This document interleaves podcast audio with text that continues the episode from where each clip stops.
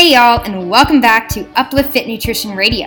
I'm your host, Lacey Dunn, registered dietitian and certified personal trainer, here to spread the scientific knowledge in the worlds of fitness and nutrition. Today, I'm stoked to have my friend Gisela. We're going to talk about fad diets, diet culture, clean eating, the demonization of foods and food ingredients, and more. So get ready. Let's get started.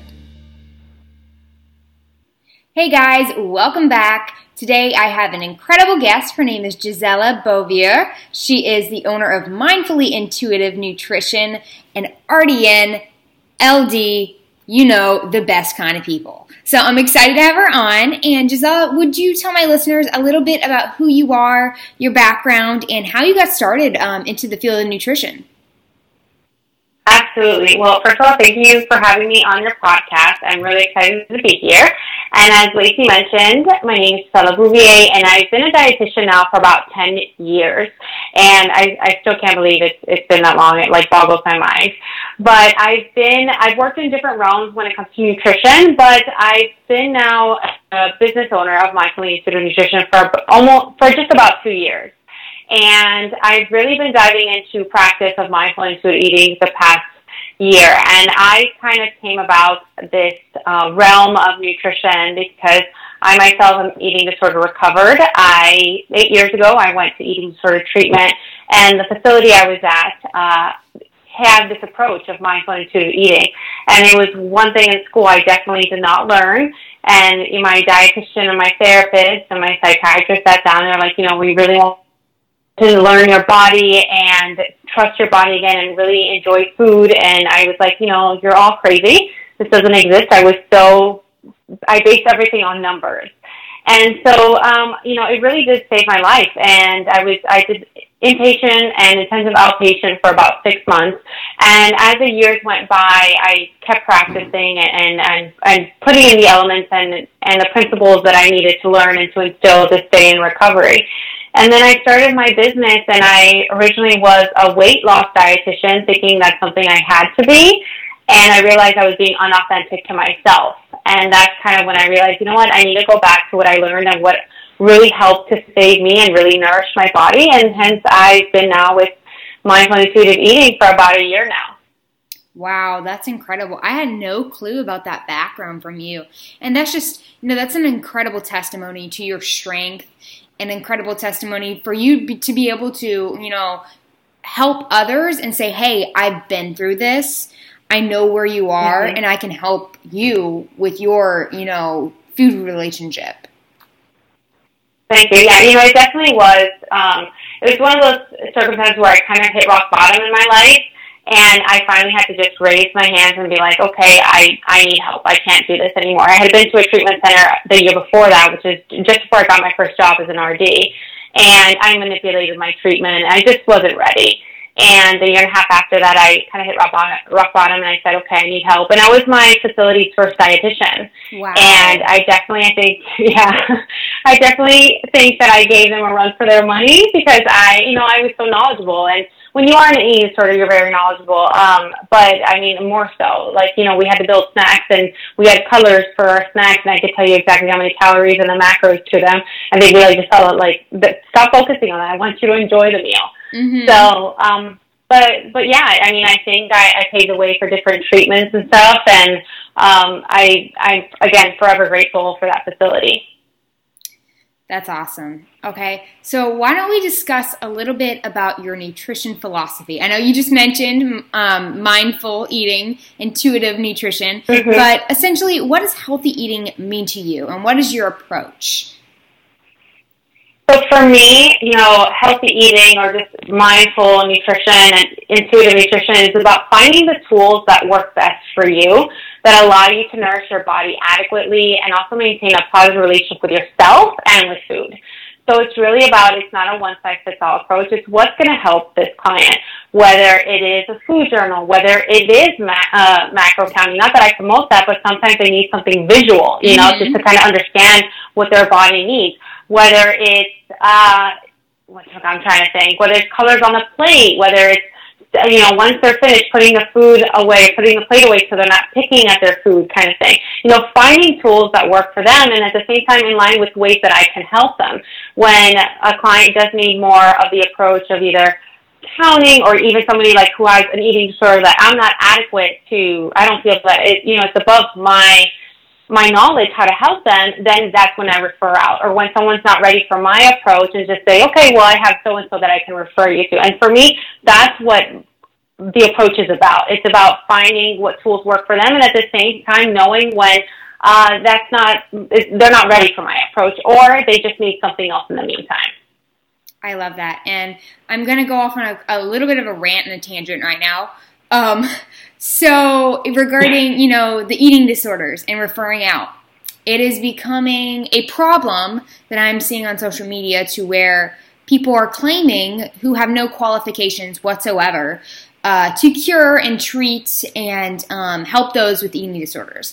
And I just want to say right now, to those doing that, that is both unethical and um, it might not be completely unlawful, but it's unethical and it's disrespectful to those people that truly need the help. Uh, they need a collaborative approach, a multiplied, multidisciplinary approach with a treatment team in order to have the best care. And just like Gisela said, you know, us as dietitians, we don't even have, you know, we have to have specialty. Um, specialty courses, specialty um, supervision to be able to work with those with eating disorders. So I just want to put it out because it's a problem. People need to hear about it. I could rant all day. I could call names out, but I won't. um, but just stop doing it. I I could not agree with you more, Lacey. And you know, you and I have chatted about this through Instagram, and I do see it. It makes me cringe, and it makes my heart hurt for these exactly. clients who are suffering um, because you know I myself I've been through it, and I've I've worked with people one on one who've been in recovery who just kind of need a little bit more of that support, um, but never if they're in their peak of their eating disorder. Really, like where I see my I think about myself where I was in their shoes, and I'm just like, okay, uh, no, we I need to refer you out, and I think that's really important. No matter what type of realm you're working in. You know, I, I worked with end-stage renal disease patients, but if I had someone now, I mean, it's been five years since I've worked in that, I would probably refer out because it's just not what I do. It's not what I specialize in. I think it's important for us to be aware of that as practitioners, and especially people who are not practitioners trying to reach out to these uh, clients who need help. Yeah, for sure, for sure. And I'm all about helping others, you know, um, in regards to, you know, mindful approaches, helping somebody conquer their mindset, there's th- there's ways that you can help others without you know without going the route of trying to treat or cure them.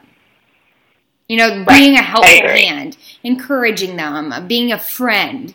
Th- those are ways that you can help somebody. But when it becomes the case of a life or death situation, like an eating disorder can be, you're doing more harm than good. Exactly. Could not agree more. Sorry, I had to rant. it's okay. I have problems. Okay, so let's talk about fad diets and diet culture. Because let's be real, diet culture is an issue these days. Mm-hmm. So it definitely is. You know, I love it. I I'm sorry. What are your thoughts? Uh, okay, well, I first of all, I love this question, okay. you know, and I get this question a lot about what the media says, what culture says, with my corporate wellness clients. I do focus currently with corporate wellness and bringing mindful intuitive eating uh, to the office setting, and so I've got I've had a lot of clients ask me about, you know, what about this diet, that diet, or what did the media says, and for me, I kind I keep it neutral. I'm not pro diet culture, but I'm also not anti diet culture. And the reason for that is that I think it's very vague. I mean, we could argue that sugar free yogurt was created by diet culture, but we could also say that it was created for healthier alternatives. And so I think it's for me, it's about promoting and instilling that positivity and my nutritional approach. So me attacking diet culture isn't solving a problem, but me promoting what I do and guiding others to their wellness is solving a problem. So I think we always have to keep in mind the client, and I also never want somebody to feel that because they've done a restrictive diet uh, or they've been where they've fallen into the diet culture and gone into this fad diet or this, you know, cleanse or whatever, that they're not worthy to work with me or be a part of one of my programs. So I think it's, we just have to think about the other person um, when we're giving out these messages. So diet culture is very vivid, but I'm not going to be promoting it or bashing it because it's just not what I do. Yeah, I absolutely love that. And I'm in full agreement. Uh, diet culture is obviously a problem. It's obviously a problem that little girls growing up think that they need to be on a diet, think that they need to lose weight. But then there's the other side where if somebody wants to lose weight, if somebody needs to lose weight, they shouldn't feel bad about doing it either. You know, there's certain situations to where somebody may need to lose weight in order to gain their health back. There's a lot of physical um, and there's a lot of physiological improvements that people can get from weight loss. Uh, so people shouldn't feel you know, unhealthy or they shouldn't feel that weight loss is something that they can't do because of the whole anti diet culture trend. I'm not for, like you said, I'm not for diet culture or completely against it. I'm for whatever is going to work best for that individual and their lifestyle and their health. Could not agree with you more, Lacey. And the reality is that I do have clients come to me or when they're part of my you know, corporate wellness program, they're like, you know, my doctor said I need to lose weight or I want to lose weight. And so for me, it's about addressing what's going to work for them right now at every stage, at every weight, uh, at every phase of their life. And so it's not about giving them a program that's going to give them a 180 shift. It's about small steps to get there. And I always say it's one meal at a time, one step at a time, one day at a time. So finding what's going to work with a client or giving them tools that are going to be feasible for them and their lifestyle. And that's what's going to lead them to their, to optimizing their health or if they, if it is weight loss that they need to do, if it is weight gain, if it's just understanding how to nourish their bodies a little bit more, that's my role as a practitioner. No, the tools is the best thing that you can do. Giving somebody something that they can take away with them, um, with themselves, and something that they can integrate for the rest of their lives.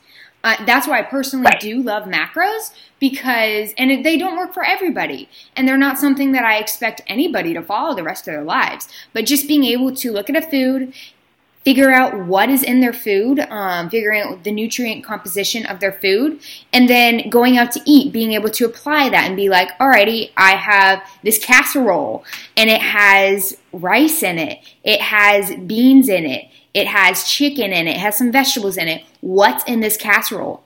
They know there's some carbs in there. They know there's some protein in there. They know there's some fiber in there, probably a little bit of fat, but they're able to apply the information that they learned from macros and then, you know, kind of translate that into everyday life. And no, they don't have to go counting macros the rest of their life, but they do understand what's in their food now. I could not agree with you more, Lacey. Like what you just said about the education piece is so vital. And there are some clients who are like, you know, I just have no idea what nutrition is about. I don't know how to eat. And I do talk about macro, macronutrients in the sense of, like, I'm not one who shows macro counting, but I do say, okay, this is a carb, this is a protein, this is a fat. I, I I'm so believer that food is food, and for me, labeling foods doesn't help someone amend their food relationship. But again, it depends on the client. But I still think nutrition education is so vital. Like there are so many people that may not know what's in a casserole. They just think it's a casserole. You're absolutely right. So it's about helping them understand the composition of nutrition and then how that makes them feel, how that gives them energy, how that, you know, maybe makes them feel bloated or tired. Again, what's going on with their body physiologically, physiologically is also really important. Very much so. Okay, so uh, we discussed about a little bit of a little bit about diet culture. Let's quickly talk about food judgment from others because we all know it's a problem. You know, you sit down, especially like in the corporate world, you sit down with your group of people, and the person beside you is like, "What are you eating? Why are you eating that?" so let's quickly discuss food judgment and how to handle food judgment. Oh, I love this. Um, this is so funny because uh, my business coach, who's now my business partner, Amy Towers, and I created the seven elements of mindful and intuitive eating. And one of them is non-food judgment and acceptance. And so I believe, you know, definitely some people like you and I who are dietitians, we get remarks all the time like, oh, the dietitian's eating a cookie or of course you're eating, you know, a kale salad because you're a dietitian. I mean, things, it's constant that we're getting uh, criticism. And so for me, it's about, again, finding tools that are going to help clients um, deal with the food judgment. The first thing, the first thing is for them not to judge their own food and accept where they are. Is it ideal that they're going to be able to eat a meal that they love and it, you know and enjoy every single time? No, because life happens. Sometimes we're at a party, we're at work, uh, we're on the go, and we have to eat mechanically in a sense that you know what, I'm just hungry. I just need to eat something. Mm-hmm. Now, the ideal is about not judging that and just saying, you know this is what I had right now the next meal will be a little bit more pleasurable or a little bit more nutrient dense or whatever the, the case may be. Now, when it comes to others judging your food, it's what is going to allow you to kind of block that out or not affect your nourishment? Is it maybe walking away from them? Is it standing up for yourself and being like, please don't judge my food? You know, I, I don't like comments. Is it, uh, just being in a different room? Is it not eating in front of them? You know, what's going to work? Again, is it ideal that you're not going to eat in front of them? No, but sometimes you may be able to avoid that person if it's constant. And what I always say is they're judging their your food. There's something within them that they're always judging their own or just finding a reason to either body compare or food compare if something's going on. No, exactly. And it I mean it's tough, especially with, you know, if it's it's a friend who keeps you know, pushing the food, either pushing food on you or judging your food. But in the end, yeah. like, if you're sitting down to eat, it's your time to relax, it's your time to enjoy your food. And if somebody is adding stress to your life by judging your food or saying things, that stress in itself is going to inhibit your digestion. And we don't want any of that. So, you know, you just mm-hmm. have to take care of yourself. And I absolutely loved um, one of the Instagram posts that you put. And it said, whether you enjoy Haagen Dazs or you enjoy Halo Top, no one else gets to, to decide which satisfies you. And I just loved that because there's people that will judge you for having real ice cream, and there's people that will judge you for having Halo Top ice cream because it's not quote unquote real ice cream. It shouldn't matter. It shouldn't matter what you eat because it's you're the one eating it and if you enjoy it that is truly what matters. Exactly. And it's really about finding again the underlying reason why you're choosing one food or the other. Um, is it that you actually don't like halo top you know um, and but you're doing it out of purposes of restrictions in a negative way that still leaves you without that contentment that satiety or do you actually like the flavor? Like, uh, there's a diet, I quote unquote diet, because I don't even consider diet, ice cream that I love. And it's because I really like the flavors that it has. And so who is someone to judge me? And unfortunately, I think we see that a lot on social media that, you know, this cookie is, uh, is actually satisfying and this one's not because it doesn't have the cream in it and it's lower sugar. You know, again, as practitioners, as clinicians, as, as people in general, we shouldn't be judging others' foods, and, and especially food shaming, because you don't want someone to feel like they're doing something wrong by actually enjoying something. Mm-hmm. No, exactly. Um, and that's a problem with those comparison photos too. Is it makes people feel down and feel like they're doing something wrong.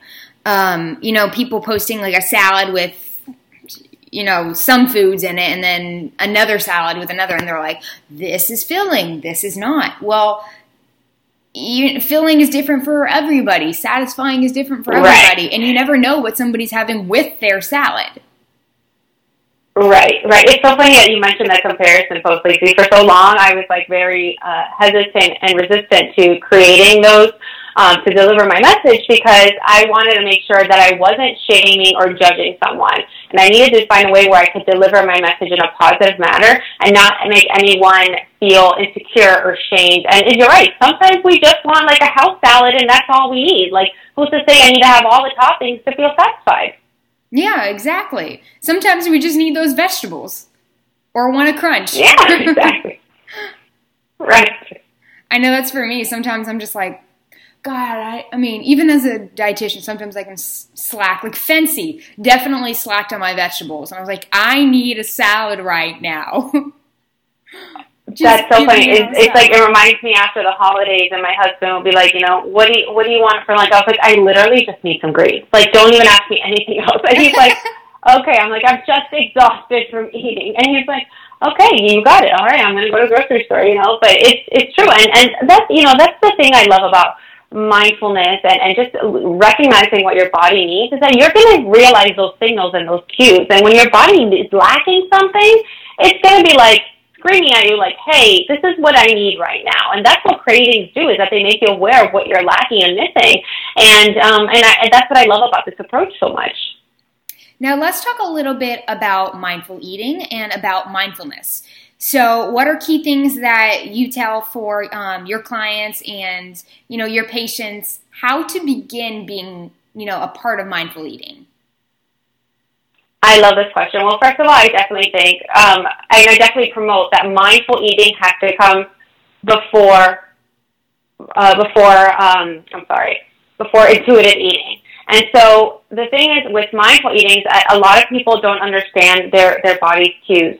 So what I start with saying is always demonstrating the hunger level scale, which is my favorite tool because I believe it gives somebody something visual to understand like how hungry am I? How full am I? And that allows them to start becoming a little bit more in tune with their bodies. And that's the first, that's the foundation that I start with. And, um, and so by giving them something visual is to help them understand, like, I'm sorry? Oh, I didn't say Can anything. you hear me? Yeah, I, I, I hear oh, you. Okay. You're good. I'm sorry, it was breaking up. sorry. Um, so by giving them something visual, it allows them to understand hmm, and to think about more more of their body awareness. Like, actually, am I hungry right now? Am I not? Am I eating past my fullness? What's going on around me? Am I distracted? Am I not? And I really I have to instill that first and really guide clients for that because we really can't be in tune with our intuition and honor what our body wants and desires if we're not mindful as to our body's cues 1st Mm-hmm, exactly. Um, so transitioning somebody from the, you know, tracking from a restrictive diet, what are what are the first things that you do to get them to start implementing mindful eating? The first thing I ask is their lifestyle. For example, let's say, and my favorite example is a, a nurse. Let's say, you know, she works three hour or three days of 12 hour shifts. Mm-hmm. So would I want her to start practicing mindful eating during work? Probably not. You know, it's going to be a little bit too chaotic. So the days that she's home is asking her, like, are you, do you have the TV on when you're eating? Are you eating on the go? Is your computer on? What's, what's the environment like? And she tells me, well, you know, lunch is really the only time I get to eat it by myself without my kids there or my husband or whatever's going on okay, would you be open to maybe having all technology put away, your phone put away, and really focusing on that rest and digest method and sitting down at a table and actually taking time to eat slowly and integrating all five senses. I think being having food as a sensory experience is really important when it comes to mindful eating. You know, visually your food looks appealing, you can smell the different aromas, you're listening to something pleasurable. You know, the last thing you want to do is have the news blasting with finding the horrible things that are going on in this mm-hmm. world because, like you said, Lacey, it creates that stress factor in your gut, and that's definitely not good for our digestion, and it's not good for our our food experience. And just being able to sit down and taste food and eat slowly, I think is really important. So those are the those are the not the I don't like to say the rules, the foundational tools that I start with. And it's just about you know it's not something that you're going to learn overnight but it's anytime you have an opportunity to sit down and enjoy a meal to do so. I always give the client, my clients an example that for me, dinner time is more, my most mindful meal because breakfast is usually a little bit crazy while I'm taking my daughter to daycare and my husband's getting ready. And lunch, sometimes I totally do this where I get so engulfed in work that I end up eating at my desk. Mm-hmm. And so anytime I have that opportunity at dinner to sit down as a family and, and really flourish our nutrition, that's what I start with. Yeah, I absolutely love that. And I know nowadays, you know, people, they're so, you know, you're always busy, you're always on the go, and people forget that food is supposed to be an experience. So it's really yeah. all about slowing down, allowing yourself to really enjoy that meal and, you know, take taking it very slow, putting your fork down, putting your utensil down, not shoving it down your gut. I know I'm very guilty of that, especially when I'm busy or I'm starving. You know, I just shovel it down and then I'm like, where'd the food go? I didn't enjoy it. So it's very important to slow it down and, like you said, not have distractions.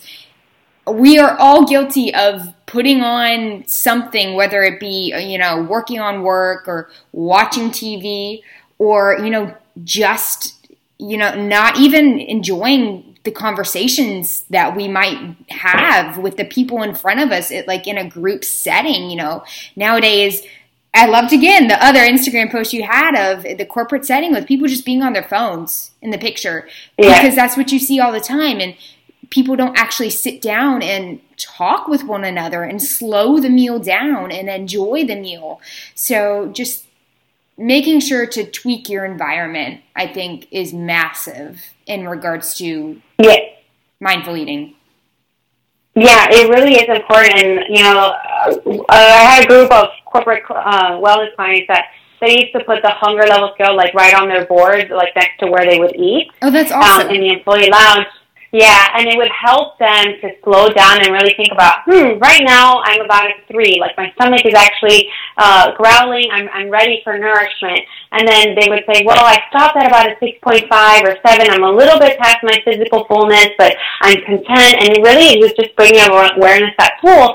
And that's something that maybe I would, you know, help a client like, once you're doing it at home, you're able to start doing it at home a little bit. Maybe you can bring it to the office, or maybe you can do it when you know you're eating with the kids, kind of thing. And just again, finding finding what's going to work for them is so important because, like you said, Lacey, nourishment is an experience. So anytime we can just like bring that in a little bit, even when life gets crazy, it just changes the way we nourish our bodies. And food creates memories, traditions, experience, and moments, and we need to be able to keep that in mind because um, we need food. And so, why is why is food going to become a stressor or something that we don't enjoy? Let's flourish that. Exactly. And something to keep in mind for other people too, in regards to, you know, food being memories, you never know what memory somebody might have with a certain food. And being a food pusher, which is a whole nother issue, is people pushing food on Yeah. others. You never know what negative connotation somebody may have to a food. They may have gotten sick. It may be a food that, you know, the the father that sadly beat them up, you know, made them growing up as a kid. You never know the situation. Yeah. Ah, yes, so beautifully said. It's so true, and it's unfortunate, and and that's why we can't be food food pushers or demonize foods. And what you just said about you know memory tr- uh, triggering, I, I share this story a lot, and it's when I was in eating disorder treatment, and I was scared to go back into the real world after inpatient treatment was was about to finish, and they asked me like, Gisela, what do you need? And I said blindfold me. And they were like, Oh, what? wow. I said, don't let me see what food it was. Just put it in my mouth and allow me to use the rest of my senses to figure it out. And they were like, okay, well, we've never done this before, but let's do it. And so they blindfolded me. I couldn't see the portion. I, I didn't know what it was. I had to smell. I had to taste. And the first thing they put in my mouth was a Snickers bar. And I just remember, and I get emotional every time I say this story, and I just start crying. They're like, "Why are you crying?" And I said, "Because I just uh, this this brings such a great memory. I mean, my grandfather and I once week used to walk to the grocery store, and he would buy me a Snickers. And he would buy himself one. Uh, he had diabetes at the time. It probably wasn't the best choice for him, but he used to tell me, you know, I'll buy you one if you don't tell grandma. And we used to sit outside on the bench and and eat our Snickers bar, and it just like that flourished something and, and, and awoke some awoke something so beautiful in me and I was like, wow, who does do this to us? And so why not keep like, you know, rem- reminding people that food does create those those memories and, and that experience.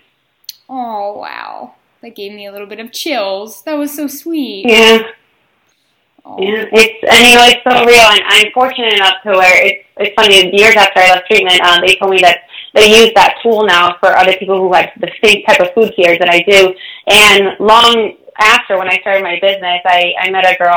Um, she was going to work with me, and it, in the end, because of her recovery point, she wasn't ready to work with me. But she said that she had actually gone to the same treatment center, and she mentioned that they had done that with her, and I was like oh my gosh, like I started that. It's, it's crazy, but it really does just bring such a different experience around food. And then again, it allows for you to use the rest of your senses and, and trigger those memories. Yeah, that's amazing. And that's something even somebody at home could do, you know, just having somebody blindfold you just to, you know, and force you to enjoy your food, force you to use your senses, blindfold you, feed you like a baby, and just have you, you know, Yeah. really smell, taste, hear, you know, really enjoy Mhm, that mhm. the situation. Yeah, actually, you know, when I do the lunch and learns in corporate wellness, even when I was working more with clients one on one and we especially local clients, we go to restaurants, I would have that. I would have them close their eyes and I wanted them to tell me what they were tasting, you know, because every mouthful is different. And for them to really kind of, you know, figure out the textures and, you know, is this bringing back something for them? Is it something they've never tasted? Because it's all about that experience. Exactly. I would be interested to have Gordon Ramsay do it and see what he thinks. what, oh, yeah. what is your taste? he would be fabulous. Okay, so let's move on and talk a little bit about clean eating and the current trend of the demonization of foods and certain food ingredients. Oh, Lacey, I love this question. Um, that's so funny because the other day I put something on my social media about, you know, let's make food unclean again. Yes. Because I don't know when it became dirty. Like, I was I'm just so confused. Like when food became dirty and when eating became clean, and what does that mean? That's that's such a vague term, and so it's definitely not a term that that I use at all in my grammar or vocabulary when I talk to clients. Um, I gave a presentation a few weeks ago at my friend's gym in upstate New York, and I that's exactly what I said. I said ladies, let's stop making food clean or dirty because it, it's never had that label. And I don't believe in labeling foods to begin with. I don't believe that food is good or bad or mm-hmm. um, processed or, or, or natural. And do I believe in, in adding as much fresh and naturally grown food as possible in the sense of nutrient density? Absolutely. But it doesn't mean that food with ingredients is negative at all. I think it's about, you know, creating that balance. And what I love about mindful and intuitive eating is that you do learn your body's cues, likes and dislikes, and you do create that balance within you. And so it's not about demonizing ingredients. I mean, I, I don't think the world is out there or science is out there to make us all sick. I think ingredients are there to be safe on food, and I know I probably will get some backlash from this, but uh, it's it's about again, do you like that? Do you enjoy? Does it bring you contentment? Okay, then that's what matters most for me. Does that mean we get to include also other foods? Absolutely. So it's again creating that balance and not demonizing things. I fully agree. And if anybody comes with you with backlash, I have claws. Uh, I will freely use them. Um, I just I I despise the demonization of foods and food ingredients. There's a variety of foods, and people will demonize bread, gluten, um, artificial sweeteners, um, artificial colors, synthetic colors. Like of course, there are certain ingredients and there are certain things that people have to avoid with certain diseases.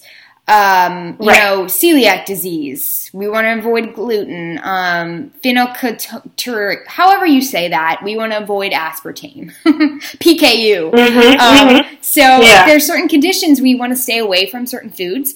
But then the FDA clearly and the Environmental Working Group clearly states certain safety levels for certain ingredients. Right. Aspartame. Right. We know it might not be the best thing to ingest in a large amount, but unless you're drinking like two liters a day, I, actually I think it's like up to six liters a day. You're not surpassing, yeah. you know, the safety limit, the toxicity amount for it to mm-hmm. affect your body negatively. So you know, having a Diet Coke is not going to kill you. We don't need to demonize the Coke and say, "Oh my God, you can you can only drink this water with like all natural stevia made from Japan from the roots of like God." I'm like, yes, it's true. It's true. Yeah, that that's so funny you said that because it reminds me of when um, somebody asked me once, like, "Do you take a multivitamin?" And I said, "Why?" And I said, "Yes." So he said why? I said, well, I can't get the purest form of vitamin C from the acai jungle in the Brazilian Amazon. And they're like, okay, I got it. Like, it's so uh, funny you said that. But yes, I agree that there's regulations of food safety. So yes, some foods have a couple more ingredients, but hey, if I like it, why are you going to take that away from me or demonize it? Exactly. And then there's the whole people that say, if you can't pronounce it, don't eat it. Well, some people cannot pronounce ascorbic acid, and that is vitamin C. right, right. I'm like, chill out, girl. And if anybody has questions on food ingredients, the easiest thing that you can do is well, there's two things you can do. One, not trust the internet um, and social media. Two, go to the environmental working group, go to the FDA, look up studies and research for yourself. If you don't know how to do it, hire a professional who knows how to do it you know, just you can't just believe something that you see on the internet that's not actually based on facts. Right, exactly. So I think in regards to the clean eating, what we need to do is we really need to go back to looking at food as nutrient dense or less nutrient dense and sometimes mm. the you the less nutrient dense wins maybe that's what satisfies you in the moment and that's something you're craving of course we should be incorporating nutrient dense foods for the most part but each have their own um, they each have their own space in our lives and we shouldn't yes. feel bad yes. for doing either Right, exactly. You so beautifully said. Absolutely. Thank you. Um, and I would love one day to just sit myself down and make a list of ingredients, you know, things that that are being demonized that shouldn't be demonized and really put out why. Here's the evidence why. This is this is, you know, the safety information and so people can be like, alrighty, hey, I can eat this. I, I, I can't I, every single client, I swear, is always like, "Can I eat bread?" And I'm like, "Do you do you please please if you enjoy bread, there's amazing whole wheat bread products that incorporate things from mm-hmm. thiamine to iron to so many different um, vitamins and minerals, and it can be an, an incredible incorporation into a general healthy diet. Fiber, whole grains, reduce your risk for cardiovascular yeah. disease potentially can reduce insulin resistance with that fiber. So there's just so many benefits and unless it's going to cause you a problem, it's going to cause you problems with digestion, inflammation, don't run away from the food just because somebody else says to. Right. And it's so important to become, you know, a, a, an informed consumer that's actually being informed uh, appropriately not because Correct. somebody told you or because Dr. Google said. Yeah. And um, I think that's important. Like you said, you know, being able to research something, uh, you know, with evidence base or finding someone that can help help you understand what that means is so important. Um, that reminds me the other day, somebody on social media, I forget what we were talking about, and um, somebody was just like sending me all these articles and and saying, you know, what I was saying is wrong. Oh, I was talking about intermittent fasting and how there are pros and cons, but it's not something I promote. And everything she was sending me w- was all, you know, based on rats. And I said, okay, Lovely. that's not what I'm talking about. You know, I said the the rats, you know, rat metabolism is not the same thing as a woman who may be having social stress besides physical stress and things like that. And I was talking from a different perspective, not the benefits that are seen in science. So it was just, it was, it was again, it was just this random person, and I said, okay, again, what are you reading and looking at? Just because you you saw the title doesn't mean that you're providing me with evidence that's um, pertinent to my information. Exactly, and that is another problem: is people going to rat studies and assuming you know yeah.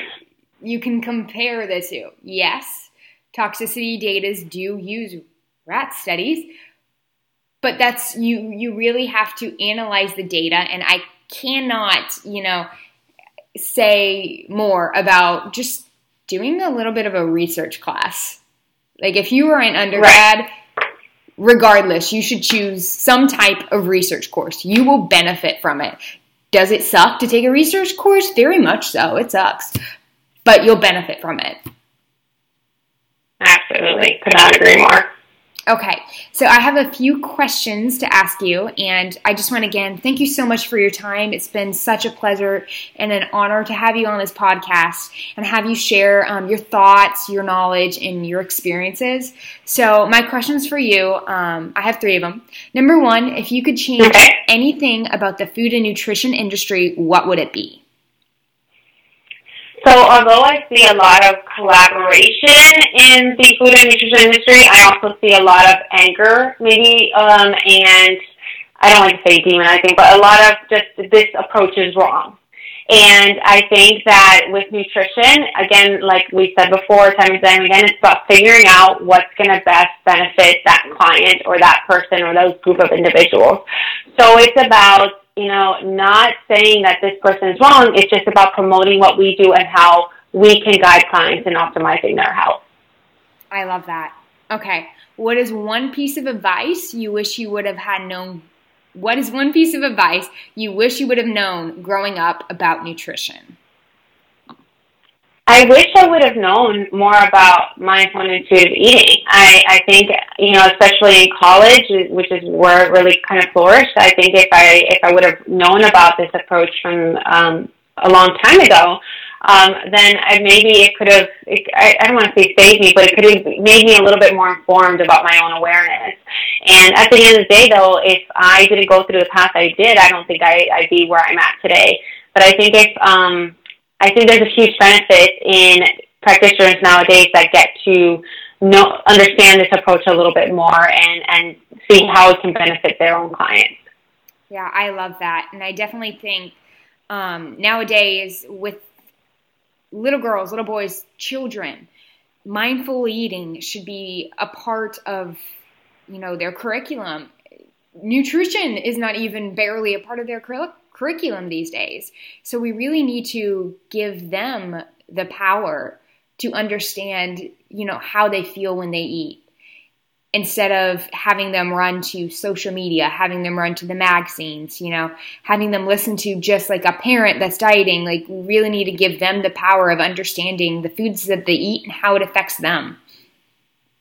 Right, right. You know, I grew up in a household and, this was early 90s, 80s where we didn't have the internet or you know Google telling us everything, but we just I grew up in a very Hispanic household where you had to finish your plate before getting up from the table, but you're also very critiqued by families if you've gained weight, kind of thing. You're like, but wait, you always tell me to finish my food, you know. Yeah. So I think uh, uh, growing up, I think if my family would have been more informed, or just me as I grew older, um, I think it would have definitely helped. Yeah, and I think that's a whole nother issue is as parents and it's hard because you know when when you're growing up in a certain culture you you make that culture a, a part of your um how you grow your kids like how you um I, I don't don't know how to explain that but when you move on you need to make sure as a parent that you're doing everything that you can to set up your child for success in life and that's not you know judging them with what they eat. Of course, it's making sure they eat the nutrients that they need, but it's not judging their mm-hmm. body weight. It's not judging what food choices they make. It's supporting and encouraging them. I know one client right. I had, and it was so, it made me so incredibly sad. But I had a client, and she was a younger client. She was 18 years old, moving on to going to college. And I would get, e- I would get emails from her you know, saying that her mom was, her mom didn't want her gaining weight. Her mom didn't think she was losing weight fast enough. And we were just going for mild weight loss. I'm talking like half a pound a week going, um, because we wanted to make wow. it sustainable. And she was talking about how her mom was judging her. Her mom was worried because she wasn't looking, you know, as she wasn't looking lean. She thought she was gaining body fat. And then I would get the wow. emails from her mom to me saying, you know, oh my gosh, yeah, saying, are we putting on weight on her? Like, I don't want her to gain weight and all this stuff. And I'm like, oh my God. I didn't realize yeah. how bad of a problem that was. So, yeah, we got to stop that in this world, hands down. And parents, it's your job to be an encourager and love on your child, no matter what they do, no matter what they look like. Mm-hmm. Mm-hmm. I, you know, as a mom of a three-year-old girl, like I, you know, I, I believe in daily positive affirmations, and she'll say them with me, and I'm like, you know, I am beautiful, and I am strong, I am wise, things like that, and she'll say them with me, and it's all about when she's full, I respect that, you know, and of course, you still have to be a parent that she can't tell me she's full and not eat her peas, and then she wants, you know, three cookies kind of thing. yeah. But you know, it's it, it's so crazy how when you respect their their own inner wisdom and, and what they tell you, that when we do go out for ice cream, which is normal for us, she doesn't always eat it all, or she'll have a few bites and she's like, I'm done. And there are sometimes that she does, you know, and sometimes she wants topping, sometimes she doesn't. And I love seeing that in her because I remember being just a little bit older than her and being confused about my body and being confused as to like, am I bigger than that person and and things like that. And so it's just it's it's crazy how aware children are and and we can learn so much from our kids ourselves even if we grew up in a different type of setting so just being mindful as parents how important that is yeah and it's it's very true that you know, gr- when you're a child, that is true intuitive eating. You know, because yes, they, it is. They don't know anything else but eating intuitively. They know when they're done. They know when they don't want any more. Right, and that's the thing is that I always I always say the thing like when babies are hungry they cry, and when they're um, full they push mom's breast or the bottle away. And same thing when they're learning, you know, to eat solid foods, they get all excited about the foods they like. The ones they don't like, you know, they kind of push onto the floor, give it to the dog kind of thing, or they'll ask for more of the foods they like. So it's it's so it's so vivid that that mindfulness and that intuition in our kids. And that's the thing is that we all have it. So it's about reawakening that because mm-hmm. life happens, stressors happen, or we just start to put everything else as a priority and not our nourishment. Yeah, and we have to put ourselves first sometimes. You know, mm-hmm. you can't just give, give, yeah. give. You cannot pour out of an empty cup. You have to take care of yourself. Exactly. Okay, last question. If you could pick one meal to eat for the rest of your life, what would it be? This is such a hard question. And it can um, be a it can be like, you know, a meal with a dessert. It's a meal. So you can have, you know, foods integrated into the meal. Oh, this makes me very excited. Okay, so right now my my favorite thing to eat is this like sauteed tofu that I make with like turmeric and avocado oil and a bunch of vegetables. Like I I make it by the bundles and I just love it so much. I will literally eat it for every meal.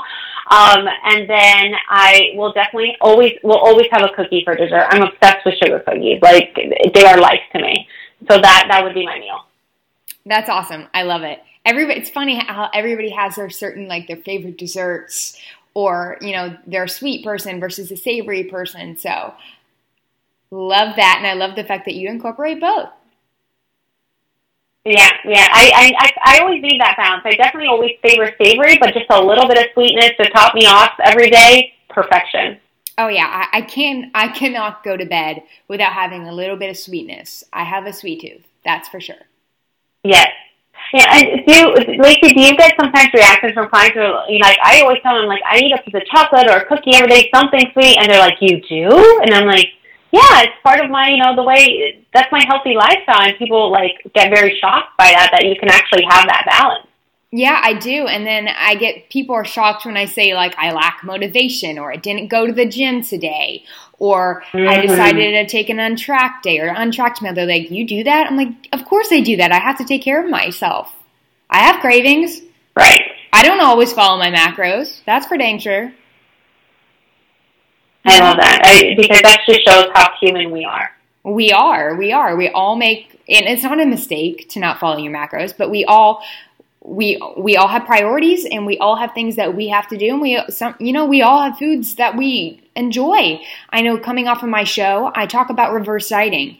Um, coming two days off of my show did i enjoy two pints of ice cream two days in a row? I sure did because i wanted it. And i don't feel bad about it whatsoever. So you know we have to i know you just you people have to keep in mind like everybody's a person and everybody likes certain things and we should all be able to enjoy our lives Right, exactly. Okay. Well, I won't take too much of your time anymore, but again, I want to thank you so much for your time, um, for discussing all these important topics with me. Um, can you tell my listeners where they can reach you if they want to work with you um, and your social media channels? And I will Absolutely. make sure as well as I'll list it all below. Absolutely. Um, so my Instagram is at corporate nutritionist and my website is mindfullyintuitivenutrition.com. Awesome. Thank you so much. And I hope you have a fantastic rest of your day. It's been such a pleasure speaking with you. Thanks so much, Lacey. Thanks, everyone. All right. Bye.